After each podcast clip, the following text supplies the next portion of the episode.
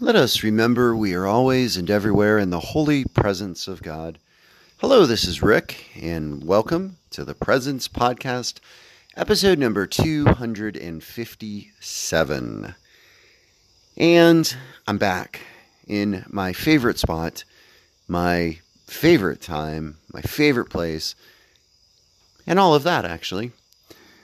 Yes, I recorded one earlier. Well, actually yesterday now because it's after midnight. It's Saturday morning.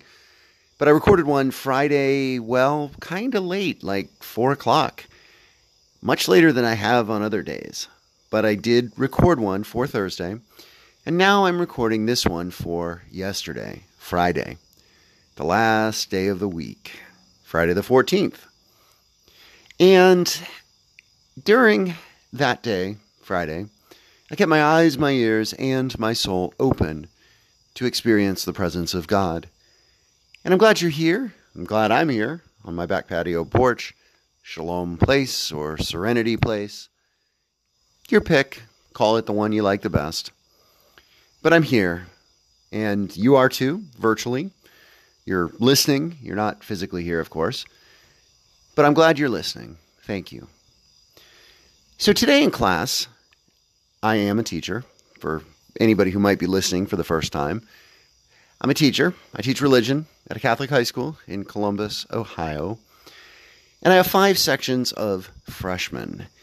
And just this week, I started teaching them how to mindfully meditate. Now, this is an important thing for me because I have been meditating every day for more than a year now.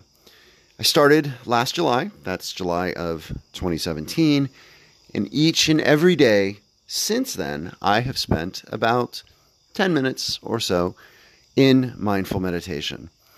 And I think I've talked about that on the podcast, and I, I don't want to talk about it too much right now, except to say this that both last year and this year, I've been able to teach my students about mindful meditation in ways that I could have never before if I wasn't practicing it regularly, daily myself.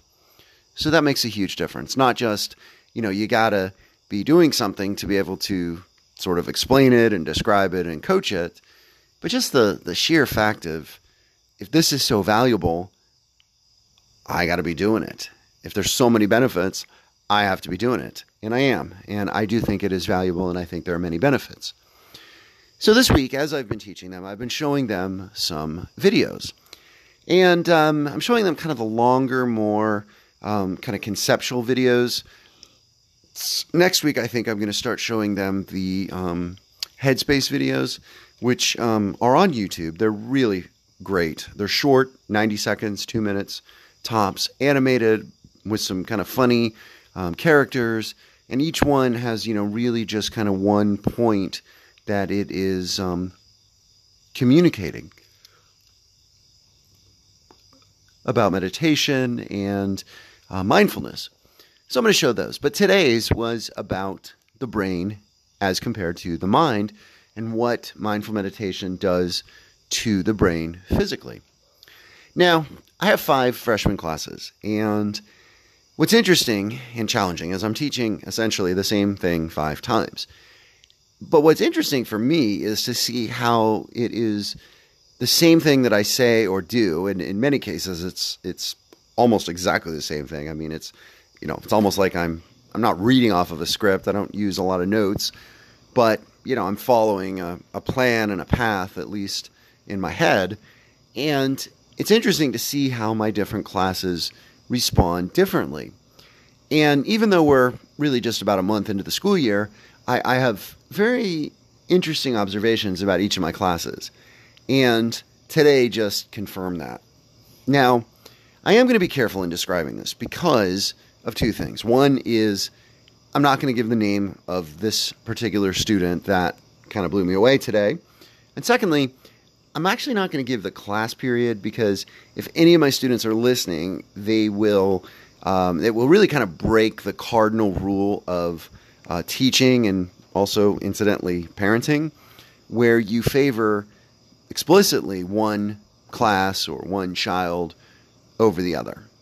It's funny because frequently not frequently, but occasionally, I guess, students will say, "Hey, which which class do you like the best?" And I'll I'll have to give the answer, "Well, you know, I I like each class for different reasons," and that is actually true.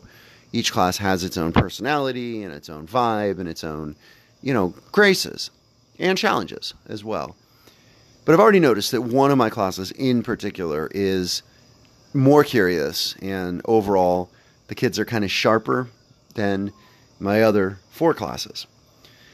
So it's later in the day, so it's not my first class. So I've already taught things multiple times. And today I was talking about the brain and how it's different than the mind, and how the brain has parts, and one of those parts is the amygdala. And the video um, that I was going to show talks about the amygdala, but I wanted to do some, you know, front loading of the kids. And I said, um, and also, you know, access prior knowledge kind of uh, things. So I said, you know, does anybody know what the amygdala is? And in my previous three classes, I just got blank stares. You know, I, I just, you know, did not get any, you know, answers or responses. And I used that actually as a segue. Like, okay, so I'm going to show you the video. It's going to talk about the amygdala. And then after the video, I'm going to ask you that question. And that's what I did. But in this one period, I didn't have to do that because one freshman boy who I really think is pretty pretty special. And actually, it was funny because my colleagues and I in the faculty room, we really don't sit around talking about students. I, I promise you that.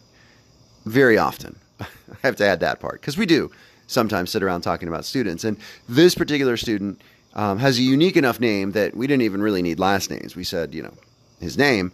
And the people who taught him, everybody says, yeah, you know, he's really a unique, special, engaged kid. And he certainly showed it today. So when I said, who knows what the amygdala is, he shot his hand up and had a big smile on his face. And he, he nailed it. He described exactly what it was. And for those of you who are not uh, neuroscientists, perhaps, or up on all the jargon of the brain, the amygdala is the lower part of our brain, literally, because it's it's tucked in pretty far into um, to our brain. But sometimes it's called the reptile brain or the old brain, and it's the part of the brain that controls the fight or flight mechanism, puts out the stress hormones, the adrenaline, and so forth. And he knew it, and he talked about it, and and you know the other kids I think were impressed. I was impressed, and then I did a little test, and this is where the title of the podcast comes from for today. I said I wanted to see, you know, really how sharp this class was. I was gonna, you know, toss something out there just to see how their vocabulary, their comprehension, you know, how well read or how spoken, well spoken they are. And I said, clearly we have a neurophile on our hands. Now, phile is an interesting Greek uh, root. I guess it would be a, a suffix. Um, and um, it, it does mean lover of. Okay. Now, what's funny is there was certainly a time when audiophile was something people were known as, and bibliophile, book lover, and, and you know, there's a whole different range of philes. Of course, there is in the common mind another word that goes before phile more often than other words in our culture. But I don't know if the kids were thinking about that. And I didn't want to, you know, sort of make that connection for them. So I said, We have a neurophile. And I wanted to see if they would understand the joke. And, well, they didn't respond. Now, I'm not sure if they didn't respond because they didn't get the joke or if they just didn't think it was funny. Because, you know, I don't know that it really was that funny, but I thought it was more clever than funny. But it really did impress me and surprise me that we had at least one student who is interested in neuro science, interested in neurobiology, and was able to give that answer today. So I think God's presence was there in the learning that I hope these students received.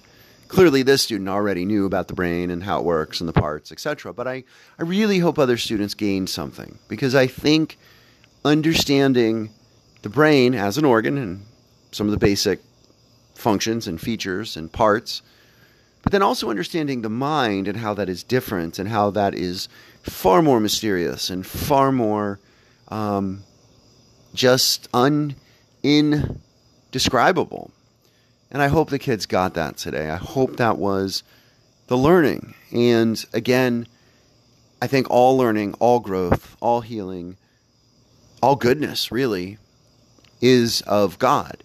And in many ways is God. You know, if God is love, whenever there is love happening, God is there. You know, I, I become more and more convinced that God is not a noun. It is, and certainly God is not a person, not a super person, you know, super being, you know, which I think oftentimes we, we think of God in that, those ways. You know, God is like, you know, the most amazing person we can know multiplied by infinity. Well, God is in God's own category. And again, I think God is really more of a verb, the action of the universe, of creation, of everything, the cosmos. I think that's God. And whenever the learning process is happening, God is there. God is moving. God is acting. God is working. God is present. So I'm going to ask you a simple question. What'd you learn today? What'd you learn yesterday? As you reach this point of the day, whatever point of the day it is when you're listening to this, what'd you learn since this same point yesterday?